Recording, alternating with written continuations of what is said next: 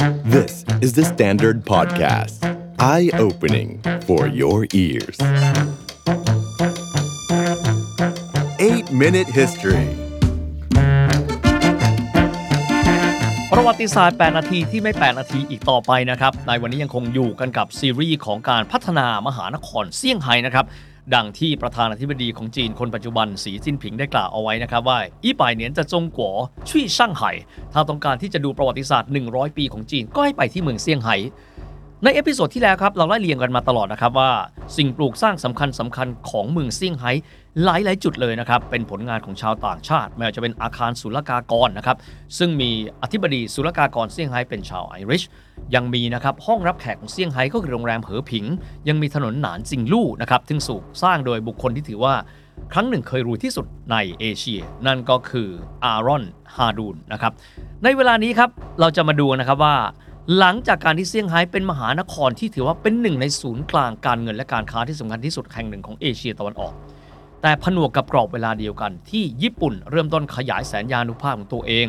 และเริ่มต้นที่จะเข้าไปรุกรานประเทศใกล้เคียง เพื่อที่จะสถาปนาจักรวรรดิที่ยิ่งใหญ่ของพวกเขา และจีนและเซี่ยงไฮ้นั้นตกเป็นเป้าหมายด้วยหรือไม่เซี่ยงไฮ้ได้รับผลกระทบอย่างไรกันบ้างครับ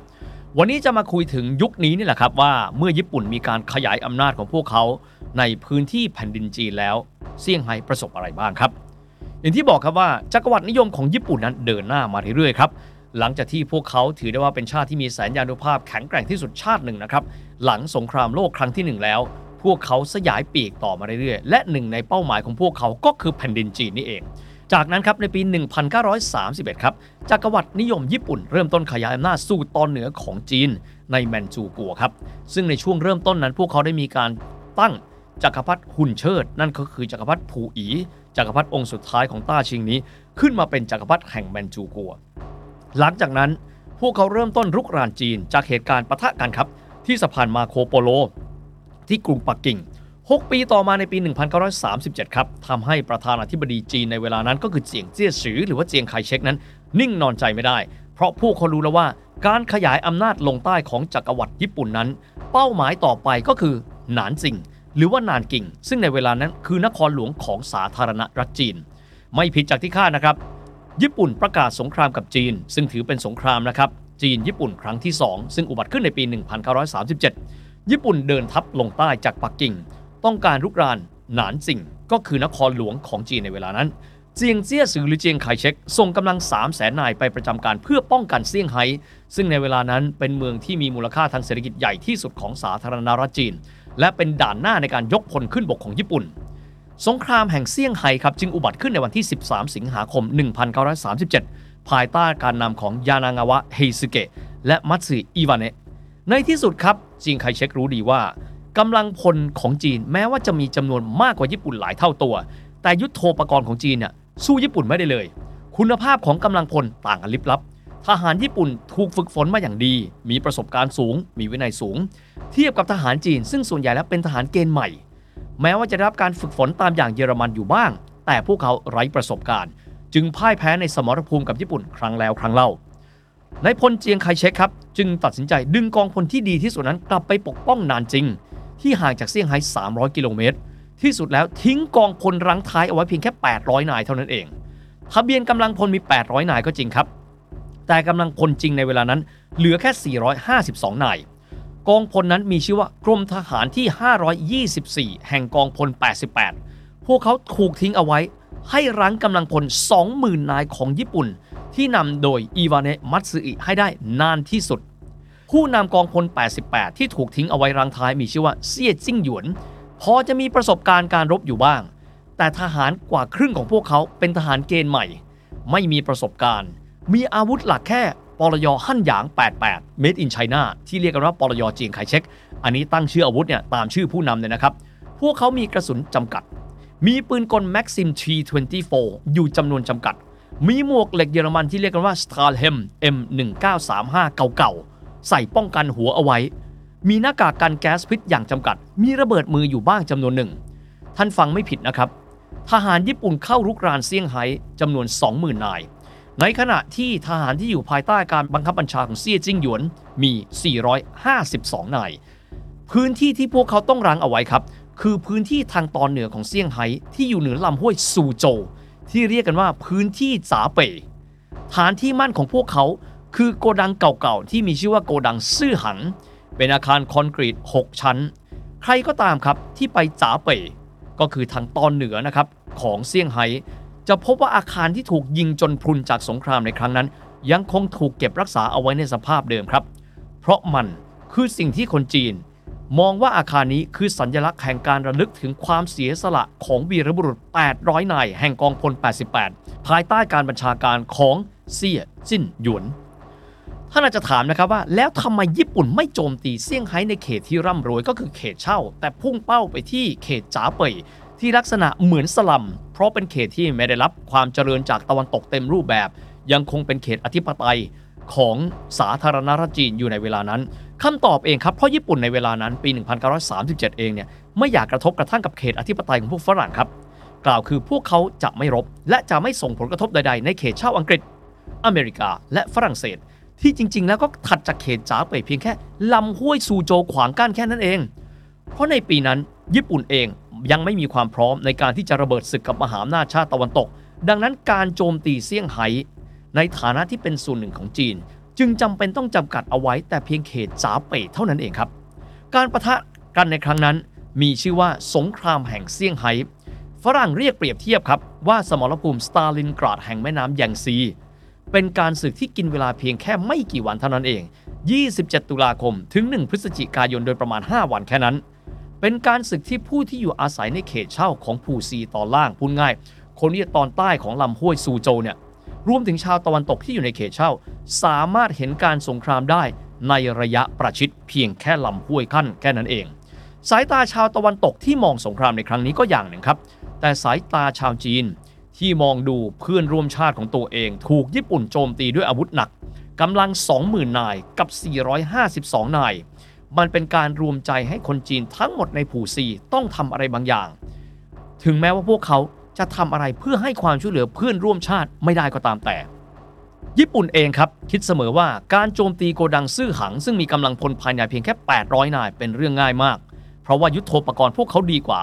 พวกเขามีเครื่องบิน พวกเขามีอาวุธที่เหนือกว่า มีทหารที่เหนือกว่าแต่ญี่ปุ่นคิดผิด ญี่ปุ่นโจมตีด้วยอาวุธหนัก โจมตีด้วยเครื่องบินรบที่ยิงจากที่สูง พวกเขามีการชักธงอาซาฮี หรือว่าธงอาทิตย์อุทัยแผ่รัศมีรอบบริเวณดังกล่าว เป็นการบอกกองพลที่ 88 ว่า พวกท่านถูกล้อมในทุกทาง ถ้าไม่ยอมแพ้ก็คือตาย แต่ทหารจีนที่มีอยู่ในเวลานั้น ทุกคนยังคงยืนยันที่จะต่อสู้ ผ่านไป2วันมักคุเทศสาวชาวจีนที่มีชื่อว่าหยางหุยหมินลักลอบข้ามสะพานจากฝั่งเขตเช่าอังกฤษ เข้าไปยังเขตสาเป่ยเพื่อมอบสิ่งที่สำคัญต่อทหารเพื่อนร่วมชาติจีนได้สำเร็จ สิ่งนั้นคือธงชาติจีน และขอให้เซียจิ้นหยวน ผู้บังคับกองพล 88 เอาชื่อทหารทุกนาย 800 นายมามอบให้กับเธอ เพื่อที่เธอจะเอาไปอ่าจประกาศประกาศเกียรติคุณทหารทั้ง 800 นาย ในวิทยุแห่งชาติ ให้คนจีนทั้งแผ่นดินส่งกำลังใจให้พวกเขาผู้เสียสละเซียจิ้นหยวนครับปฏิเสธที่จะให้ชื่อ 452 ชื่อ ซึ่งเป็นกำลังพลจริงที่มีอยู่ในเวลานั้น แต่เขาเลือกที่จะให้ชื่อกำลังพลเต็มอัตราศึกในทะเบียน 800 นาย สาเหตุเพราะว่าเขาไม่ต้องการให้ญี่ปุ่นรู้ว่ากำลังที่แท้จริงนั้น เหลือเพียงแค่เกินครึ่งหนึ่งมานิดเดียว กล่าวคือ 452 นายจาก 800 นาย ในคืนนั้นวิทยุแห่งชาติของจีนไม่ว่าจะไปในเขตเช่า หรือว่าทั่วประเทศจีน ได้ฟังชื่อของผู้เสีสละ 800 นายที่อยู่ในโกดังซื่อหัง ไม่ว่าจะเป็นซั่งกวนจื้อเปียว หยางรุ่ยฝู เถาซิงชุน เติ้งอิง สีเหมยหาว ถังตี้ เซียจินหยวน และเพื่อนร่วมชาติรวม 800 คนที่ทำหน้าที่เป็นวีรบุรุษปกป้องศักดิ์ศรีของชาวจีน รุ่งขึ้นวันที่ 29 ตุลาคมครับ วันที่ 3 แห่งการประทะกัน เซียจินหยวนผู้บังคับกองพลประกาศชักธงชาติจีนขนาดความกว้าง 4 เมตร ขึ้นสู่ยอดเสาไม้ไผ่ บนดาดฟ้าโกดังซื่อหัง เพื่อประกาศว่าพวกกูยังอยู่ แผ่นดินของกู กูมีสิทธิ์ชักธงชาติของกู เหนือท้องฟ้าของแผ่นดินกู ญี่ปุ่นส่งเครื่องบินบินวนเหนือน่านฟ้าจ๋าเป่ยหวังให้ธงดวงอาทิตย์สีขาวของสาธารณรัฐจีนในเวลานั้นต้องร่วงลงพื้น เพราะท้องฟ้าจ๋าเป่ยต้องมีแต่ธงอาซาฮีของจักรวรรดิญี่ปุ่น แต่แล้วทหารจีนทุกคนประคองผืนธงให้ยาวนานที่สุดเท่าที่จะเป็นไปได้ เป็นการเรียกกำลังขวัญให้ชาวจีนทั้งประเทศได้รู้ว่า คนจีนแค่ 800 คน ยันทัพญี่ปุ่น 20,000 คนได้สำเร็จ หลังจากประทะกันได้ 5 วัน กองทัพอังกฤษในเขตเช่า ขอต่อรองกับญี่ปุ่น ให้ยุติการประทะ และส่งตัวทหารกองพล 88 ที่ยังมีชีวิตอยู่ร่วม 400 นาย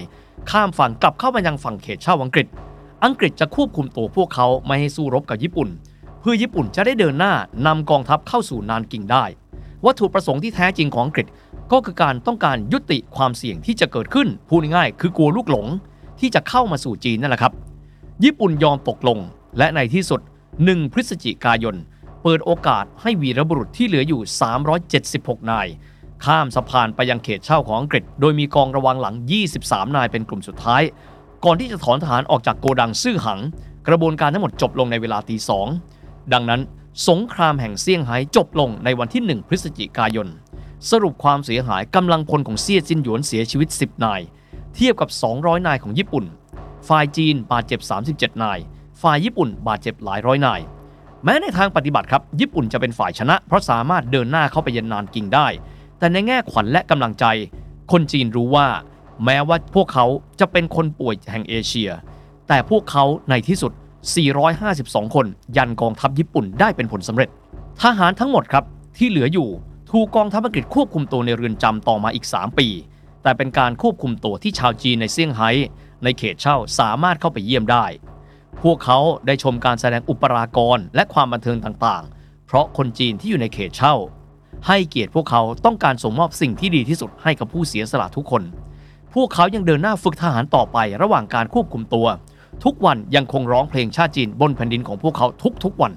ต่อมาเมื่อออกจากเรือนจำแล้วครับเซี่ยจิ้นหยวนถูกสังหารโดยชาวจีนที่ขายวิญญาณให้กับชาวญี่ปุ่น ได้แก่จ่าหาวติ้งเฉิง และพวกอีก 3 คน ที่รุมสังหารเขาในปี 1941 งานศพของเขามีผู้ร่วมแสดงความอาลัยถึง 1 0 0 0 0แสนคน บ่งบอกว่าเขาคือบุคคลที่มีคนเชิดชูมากขนาดไหนสำหรับหยางคุยหมินครับ ไกด์จีน ผู้ที่ส่งบุหรี่ แล้วก็ธงชาติให้กับทหารจีนที่โกดังซื่อหังคนนั้น เมื่อจบสงครามโลกและสงครามกลางเมืองจีนแล้ว เธอติดตามกองทัพจีนคณะชาติของเจียงไคเชกไปยังไต้หวัน และมีชีวิตที่ไต้หวันต่อมา จนกระทั่งเสียชีวิตอย่างสงบในปี 1992 ครับ ครั้งใดที่เธอได้ยินว่ามีคนเชิดชูเธอ เธอจะพูดอยู่เสมอว่า เธอไม่คู่ควรกับคำชมพวกนั้นเลย ตอนที่ไต้หวันสร้างหนังเรื่อง 800 วีรบุรุษ เธอเองก็จะบอกว่า อย่าเขียนบทให้เธอนั้นดูเป็นวีรสตรีขนาดนั้น เพราะผู้กล้าหาญจริง ๆ คือทหารหลายร้อยนายที่อยู่ในโกดังซื่อหัง ไม่ใช่ตัวเธอสำหรับเรื่องที่เล่ามานี้หลายคนคงจะบอกว่า น่าจะเป็นพล็อตของภาพยนตร์อิงประวัติศาสตร์ ฟอร์มยักษ์ของจีนที่เผยแพร่ในปี 2020 หรือว่าหนังเรื่อง 八佰 ถูกต้องแล้วครับ ภาพยนตร์เรื่องนั้นถูกสร้างขึ้น โดยอิงกับข้อเท็จจริงทางประวัติศาสตร์แทบทุกประการ หลังจากที่ญี่ปุ่นโจมตีเพิร์ลฮาร์เบอร์ในเดือนธันวาคมของปี 1941 กองทัพจักรวรรดิญี่ปุ่นเดินหน้าเข้ายึดเขตเช่าทั้งหมดในเซี่ยงไฮ้และครอบครองเซี่ยงไฮ้จนกระทั่งสิ้นสุดสงครามโลกครั้งที่สอง เซี่ยงไฮ้กลับเข้าสู่อ้อมอกของจีน หลังจากสงครามโลกครั้งที่สองสิ้นสุดลง จูบจนการเปลี่ยนแปลงการปกครอง เป็นระบอบคอมมิวนิสต์เซี่ยงไฮ้ก็ยังเป็นพื้นที่ที่มีความสำคัญทางเศรษฐกิจและอุตสาหกรรมที่สำคัญสำคัญสืบมาสำหรับในยุคของการปฏิวัติวัฒนธรรม แก๊งสี่คนผู้ที่ปฏิเสธทุนนิยมและอุตสาหกรรมใด ๆ เข้าไปตั้งฐานในการปฏิรูปที่เซี่ยงไฮ้ทำลายสิ่งปลูกสร้างและโบราณวัตถุไปไม่น้อย แต่เซี่ยงไฮ้กลับมาเป็นเมืองเอกทางเศรษฐกิจของจีนอีกครั้ง ในยุคของผู้นำรุ่นที่ 2 ก็คือต้องเสี่ยวผิง และมาวันนี้พวกเขาคือหนึ่งในศูนย์กลางการเงินของโลกตะวันออก หรือแม้แต่ของโลกทั้งใบอย่างยิ่งใหญ่สำหรับอีก 2 บุคคลที่มีคุณอุปการในการพัฒนาเซี่ยงไฮ้เพิ่มเติม คืออดีตเลขาธิการพรรคคอมมิวนิสต์แห่งเซี่ยงไฮ้ในทศวรรษที่ 80 เจียงเจ๋อหมิน และอดีตนายกเทศมนตรีเซี่ยงไฮ้จูหลงจี ซึ่งต่อมาครับทั้งสองท่าน ท่านหนึ่งกลายมาเป็นผู้นำสูงสุดของจีน คือท่านเจียงเจ๋อหมิน และอีกท่านหนึ่งครับ เป็นนายกรัฐมนตรีของจีน ในยุคของท่านเจียงเจ๋อหมิน นั่นก็คือท่านจูหลงจี ในยุคเดียวกันนั่นแหละครับ จะพบว่าจากปี 1842 วันที่จีนนั้นพ่ายแพ้สงครามฝิ่น จีนและเซี่ยงไฮ้ผ่านอะไรมาเหลือขนานับ กว่าที่จะเป็นมหาอำนาจของโลกในวันนี้คำกล่าวของท่านสีจิ้นผิงที่พูดว่าขั้นอีไปเหนียนจะจงกัวชี่ช่างไห่ดูจีนใน 100 ปีให้มาที่เซี่ยงไฮ้ คำกล่าวนี้ดูจะไม่เกินความเป็นจริงสักเท่าไหร่ครับ The Standard Podcast Eye opening for your ears